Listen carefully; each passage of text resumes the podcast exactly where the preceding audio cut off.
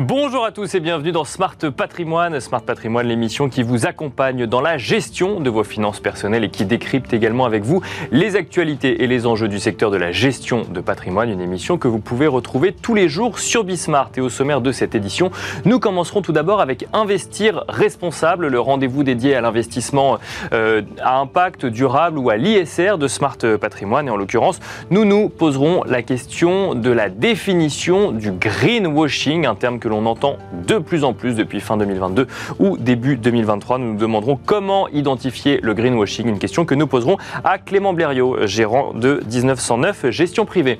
Nous enchaînerons ensuite avec Enjeu patrimoine, un enjeu patrimoine consacré cette fois-ci à la hausse du taux du livret A, euh, mise en regard des autres placements euh, que l'on peut avoir dans sa stratégie euh, d'épargne. Nous nous demanderons quelles sont, quelle place il reste aux autres placements lorsque le livret A augmente le taux du livret livret A augmente à 3%. Une question que nous poserons à José Fernandez, directeur général adjoint de l'UFF, mais aussi à Emmanuel Peraldi, directrice de l'offre au sein du groupe Richelieu. On se retrouve tout de suite sur le plateau de Smart Patrimoine.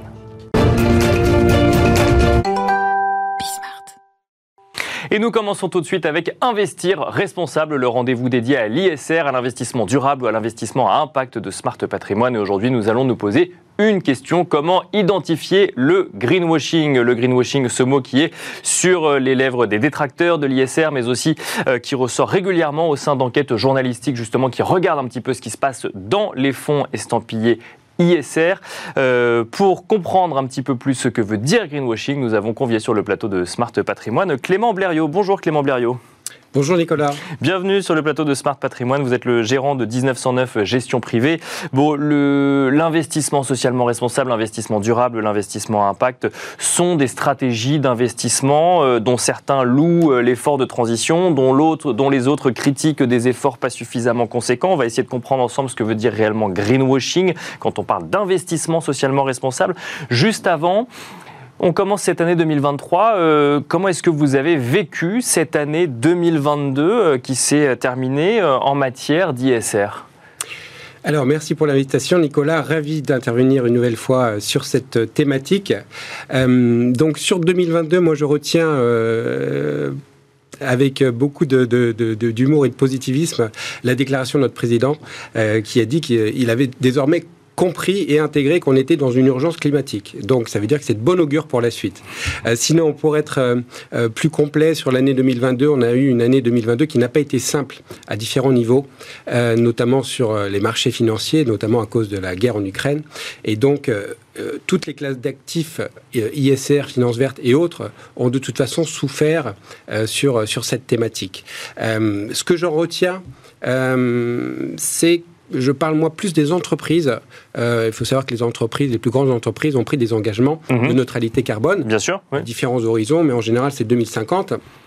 Et en fait, euh, il y a une analyse qui a été faite par New euh, Climate Institute qui, a enfin, qui a étudié les 25 plus grandes entreprises, dont Apple, Carrefour, Unilever, et a regardé effectivement leurs engagements et ont, étudié les mesures prises et ils se sont rendus compte que finalement, on n'arrivait pas à 100% euh, D'accord. Par rapport aux engagements pris, c'est ça Les actions par rapport aux engagements On était plus à 40%.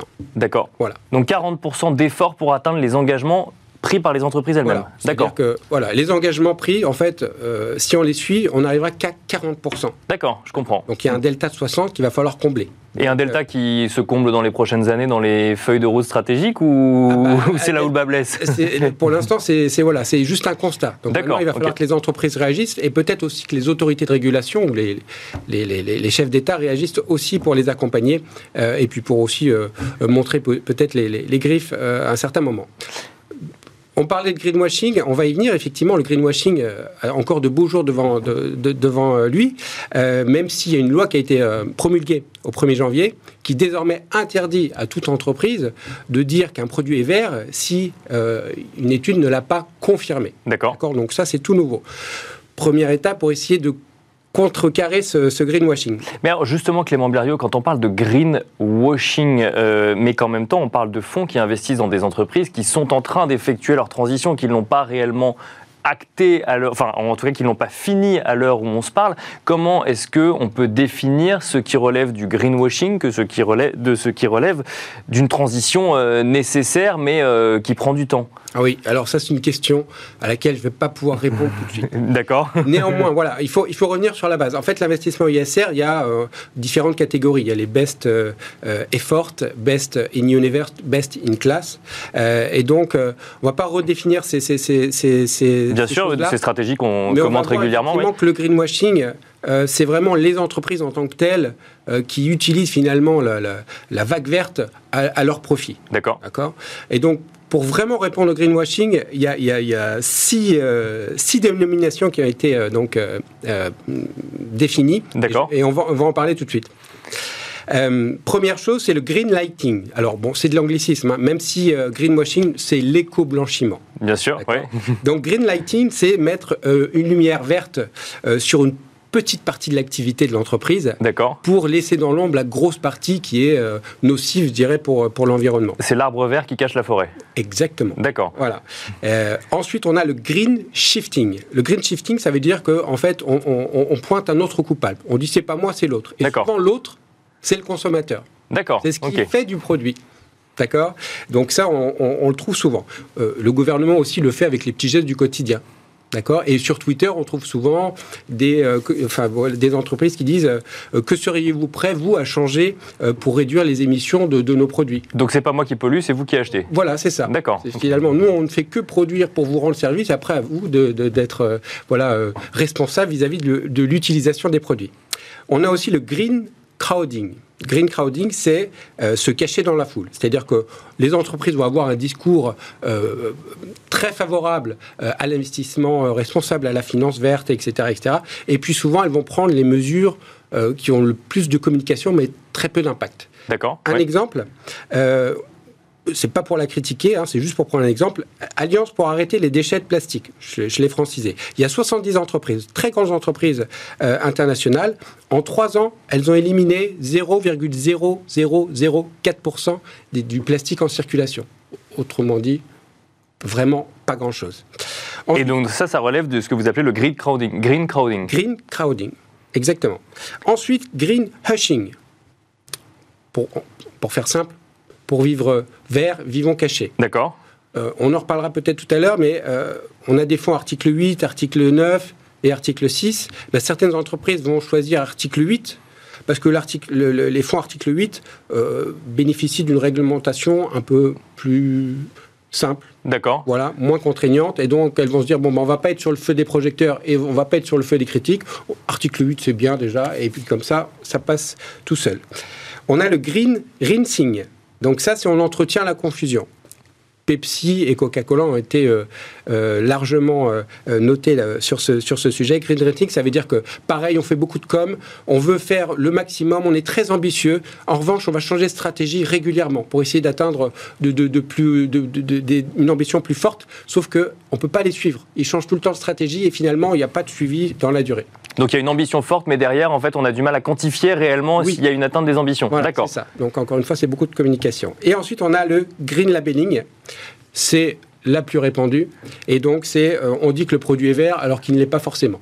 Donc ça, normalement, ça, c'était la, le, greenwashing le plus répandu. D'accord. Et normalement, il devrait diminuer, voire disparaître grâce à la loi qui a été En tout cas, c'est le, plus facile à identifier. Quand on est euh, d'un point de vue épargnant ou même professionnel, là, pour le coup, c'est le plus facile à identifier. C'est le plus facile à identifier. Et on le voit chaque jour, je pense qu'on doit voir euh, aller entre 10 et 20 fois du, de, de, ce, système de, greenwashing dans la rue, dans le métro. Euh.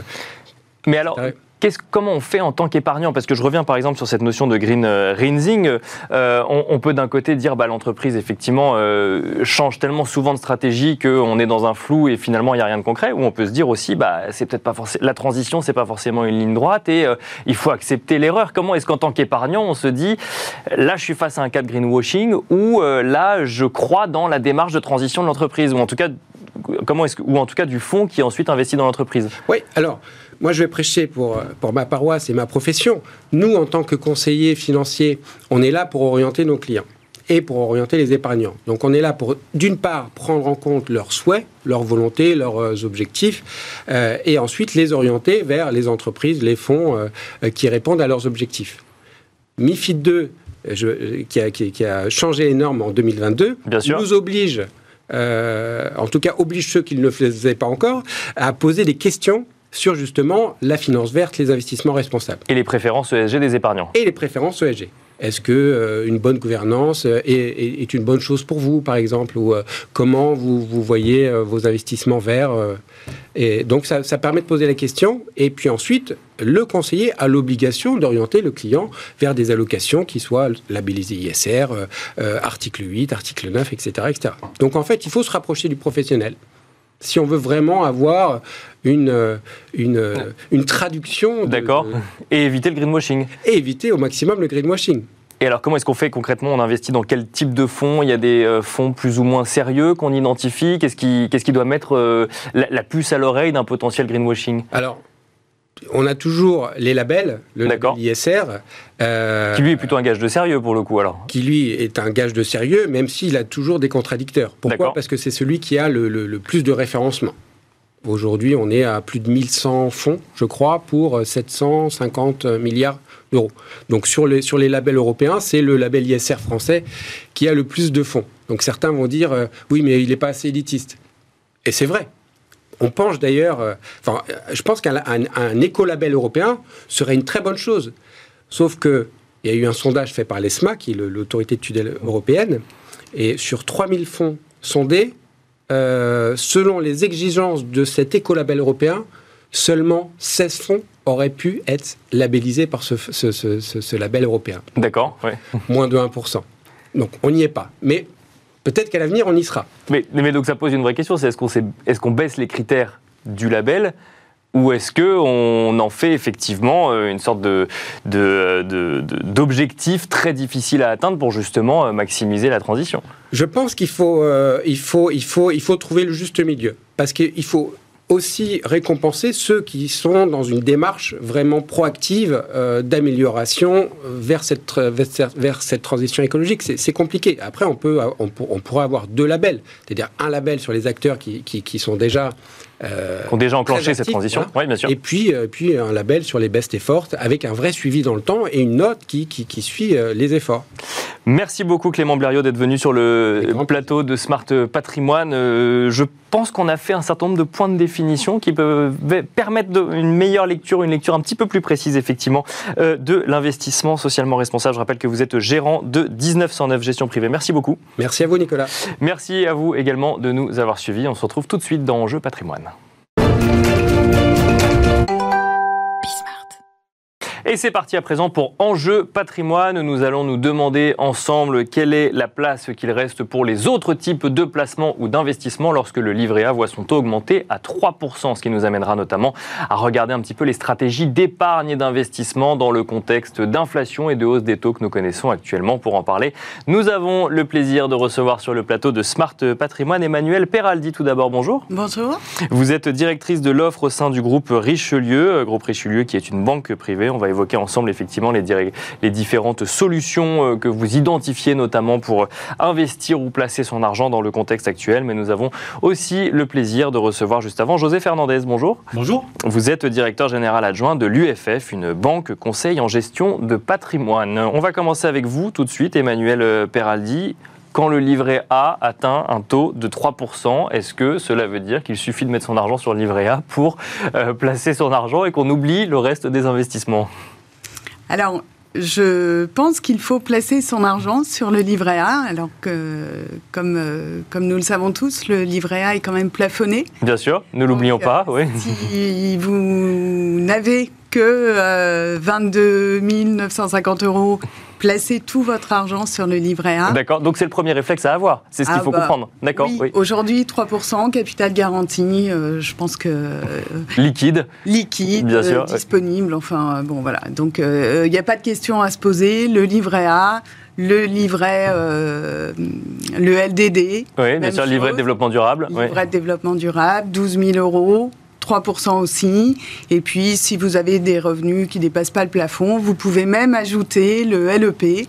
Euh, Livret d'épargne populaire, bien sûr. À 6,1%. Donc, euh, en gros, pour 42 000 euros de placement, vous aurez des intérêts de l'ordre de 1500 euros euh, pour l'année. Bon, donc, on arrête l'émission ici ou euh, il y a d'autres cas de figure euh, Certains investisseurs ont plus de capitaux et, effectivement euh, peuvent trouver des solutions alternatives ou en tout cas complémentaires à ces placements. Donc, ça reste le, premier réflexe. José Fernandez, vous, vous, constatez aussi, ou vous conseillez presque, alors on ne fait pas de conseil d'investissement, mais en tout cas vous, vous constatez aussi que euh, finalement le premier réflexe c'est d'aller vers des livrets réglementés quand ils commencent à ah bah, rémunérer. Nous c'est ce qu'on conseille. Une bonne gestion de patrimoine, c'est d'avoir des liquidités à disposition dans d'épargne précaution, que le taux soit à 0,5 ou à 3. J'ai envie de vous dire, le débat est le même. D'accord. Alors fortiori quand il est à 3, euh, effectivement, euh, plus LDD, on peut gagner 1500 euros, on ne va pas s'en priver, mais il faut qu'on ait environ 6 mois de salaire disponible comme épargne de précaution. Mais une fois qu'on a dit ça, et là je rejoins Emmanuel, il y a, les investisseurs, bah, ils ont parfois plus de capitaux que 44 000 euros par investisseur à mettre. Donc il y a d'autres solutions. Euh, sachant que le livret A quand même, même à 3%, en taux réel, sans perdre personne, euh, on perd de l'argent quand même. Hein. Bien sûr, parce qu'on a une inflation à 6. Ouais. De 6, bah, on est à un taux euh, réel à moins 3, le calcul est assez simple. Donc voilà, il faut quand même l'avoir en tête. Donc en fait, c'est même pas un sujet de taux, c'est un sujet de dans la stratégie euh, de disponibilité. Disponibilité. On en parlait tout à l'heure. On ouvre des livrets A pour les enfants parce que c'est un excellent outil d'épargne quand ils sont petits en versement programmé. Voilà, il y a tout, euh, tout à mettre en place autour de ça, mais c'est pas une fin en soi. Quoi. Voilà. Je continue avec vous, euh, José Fernandez, sur une autre question, hein, peut-être un petit peu provocatrice aussi. Quand on voit euh, les performances du CAC 40 depuis le début de l'année, on peut se dire, bah, on, oublie les marchés financiers parce qu'on a raté le rallye de janvier ou quelle stratégie pour le coup pour... Bah, alors, ça, peut être une stratégie. Hein. J'ai fait mon année en janvier et puis je me mets en monétaire. Encore fallait-il encore fallait y être. Encore fallait-il y être au 31-12, hein, bien sûr, ou même depuis octobre si on veut tirer un peu plus loin. non, mais là, on pose le débat de la diversification en fait, c'est toujours la même chose. Hein. On parlait du montant de capitaux à placer. Euh, bon, je pense que l'année va pas être aussi simple qu'en janvier, euh, tout le monde est monté et, ensuite euh, on se met à l'abri. Il va y avoir de la volatilité et donc l'objectif d'un investisseur, c'est aussi d'être prêt à, aller chercher les opportunités là où elles se trouvent. donc en fait, c'est avant tout un sujet de méthode. C'est pas j'y vais ou j'y vais pas c'est comment j'y vais. Et effectivement, les à quel niveau bah, Déjà, les points d'entrée, il faut les lisser parce que je n'ai pas de boule de cristal, donc je moi, je ne sais pas quand est-ce qu'il faut euh, intervenir. Donc, je fractionne. Euh, ensuite, j'écrète les plus-values parce que quand j'ai fait le mois de janvier que j'ai fait, bah, j'évite de laisser ça glisser. Euh, bien sûr. Parce qu'on comprend bien que la correction, elle va arriver à un moment ou à un autre. Hein. Euh, il y a quand même des, effets de seuil qui vont arriver. Donc le sujet, c'est vraiment la méthode, hein, plus que euh, est-ce que je rentre ou est-ce que je rentre pas. Évidemment qu'il faut toujours avoir un investissement diversifié sur les marchés financiers, parce que les opportunités, elles existent. Hein. Emmanuel Peraldi, même question. Alors effectivement, je, suis allé sur une des deuxièmes évidences en matière de, gestion de patrimoine quand on sort effectivement des livrets réglementés, c'est les marchés boursiers. Quelle place pour les marchés boursiers, pour l'investissement en unité de compte ou, directement sur les marchés financiers euh, en ce début d'année 2023 alors, les marchés financiers ont bien sûr toute leur place, mais attention, euh, un livret réglementé, vous êtes sûr de récupérer votre capital à la fin euh, de votre investissement. Les marchés financiers, c'est ce que disait José, c'est c'est aléatoire, c'est volatile, donc nous n'avons plus de garantie en capital, mais un potentiel de hausse qui forcément est plus important que 3%. Euh, aujourd'hui, euh, vous me parliez d'unité de compte. Euh, on a quand même des solutions avec les compagnies d'assurance qui n'avaient plus, enfin qui n'attiraient plus autant les investisseurs avec des performances de fonds euros qui étaient devenues Anémique. voilà, anémique, ça me paraît. bien sûr. Aujourd'hui, on a, on a eu les fonds euros à fin 2022. Alors, c'est pas extraordinaire, on, on est sur des niveaux de rendement qui vont être de l'ordre de 2, 2,5%, mais c'est surtout que les compagnies vont vous proposer des bonus sur ces fonds euros qui vont vous permettre, à condition que vous alliez chercher un petit peu de risque sur les unités de compte, et donc potentiellement sur des marchés actions, sur des marchés obligataires. Vous allez avoir sur votre partie d'investissement en fonds euros euh, des rendements qui vont être garantis en 2023-2024 de l'ordre de 5 euh, à... Euh, on a une compagnie d'assurance qui propose 5,75%. D'accord. Euh, sur le fonds euro Sur le fonds euro. D'accord. Donc, à condition que vous ayez la moitié de votre investissement en fonds euro, sur la moitié, vous touchez 5,75 garantis sur les deux années, en tout cas la première année, un peu plus, un peu plus bas la deuxième année. Et puis sur la partie unité de compte, vous pouvez trouver des solutions euh, pour booster un peu euh, votre rendement, aller sur les marchés actions, aller euh, sur des investissements immobiliers, sur éventuellement même du private equity, mais là, vous prenez beaucoup de risques. Donc, c'est en quelque sorte le retour du fonds euro, parce qu'on l'a annoncé, la mort du fonds euro l'année dernière plus d'une fois, en disant effectivement, il faut qu'on comprenne qu'on ne peut pas avoir de la performance sans risque ou autre. Bon, bah, dans 2023, finalement, le, le fonds euro reste une alternative. En 2023, le fonds euro reste une alternative.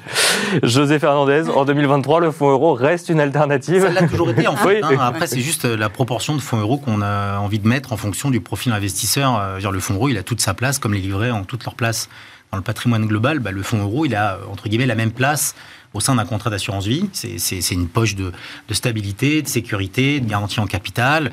En fonction de votre âge, vous vous désensibilisez. C'est toujours utile. Alors, évidemment, c'est mieux d'avoir un rendement à 3, 4, 5 que d'avoir un rendement à 1,5 évidemment. Mais encore une fois, il faut le voir sur le long terme. Donc, euh, donc le contrat d'assurance, lui, il permet, comme le disait Emmanuel, d'avoir euh, à la fois une poche un peu euh, solide et de l'autre côté d'aller chercher un peu de risque pour avoir un rendement supérieur.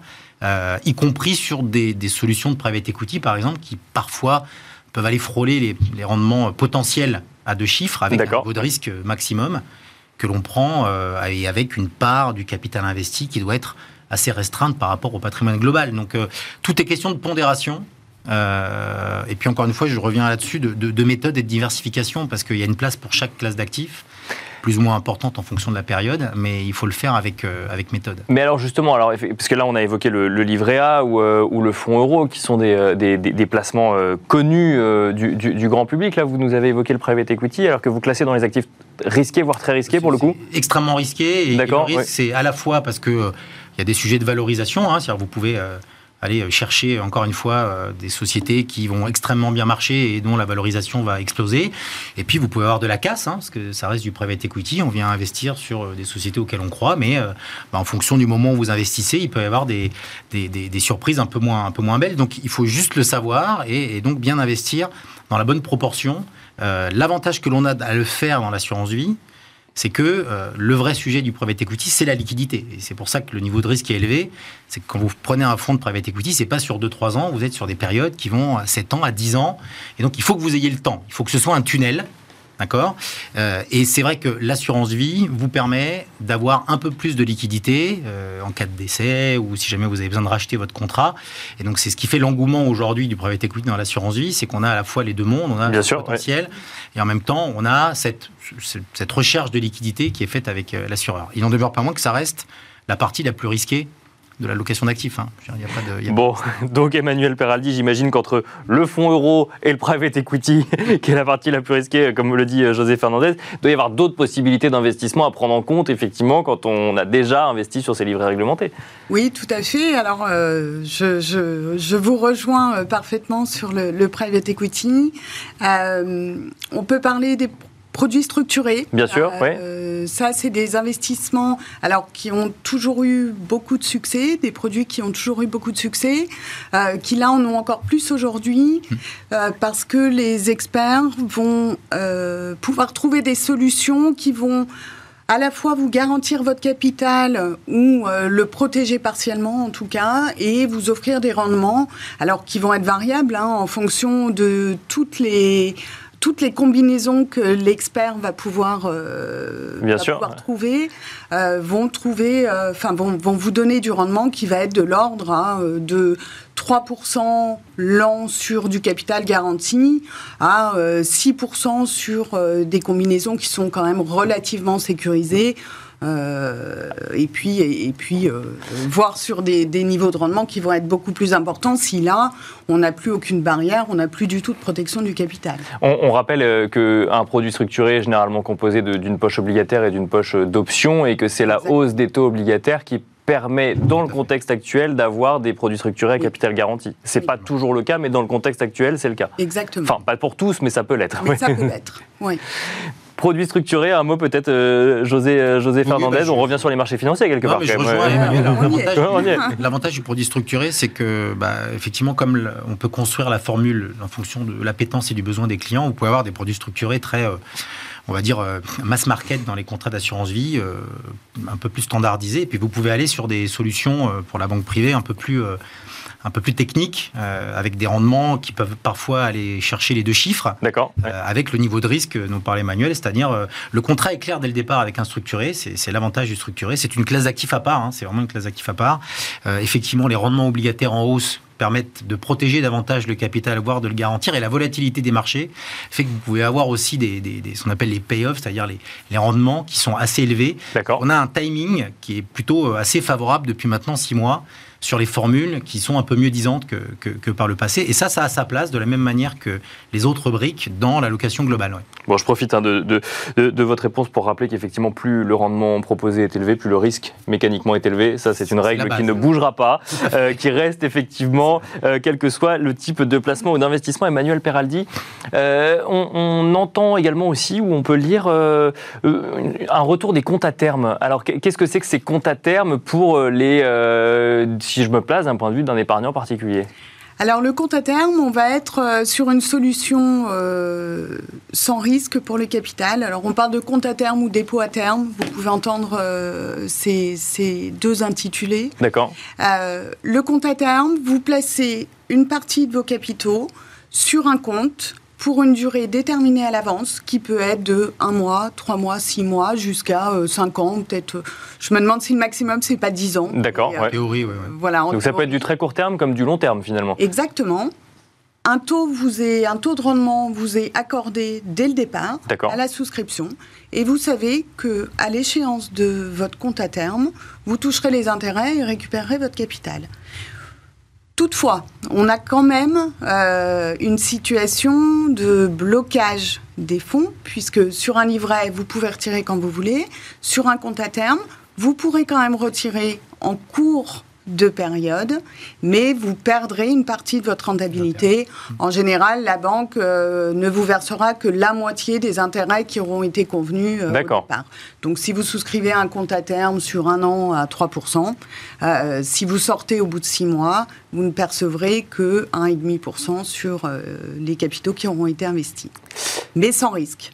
Mais sans risque du moment qu'on va jusqu'au bout.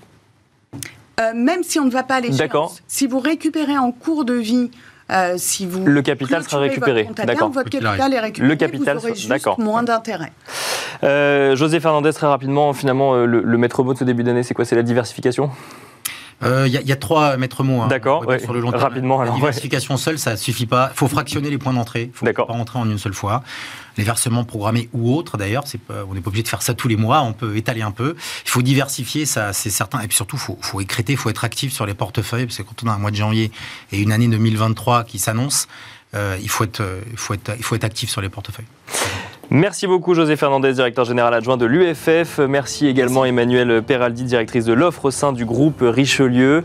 Merci. Merci à vous également de nous avoir suivis et je vous donne rendez-vous très bientôt sur Bismart pour un nouveau numéro de Smart Patrimoine.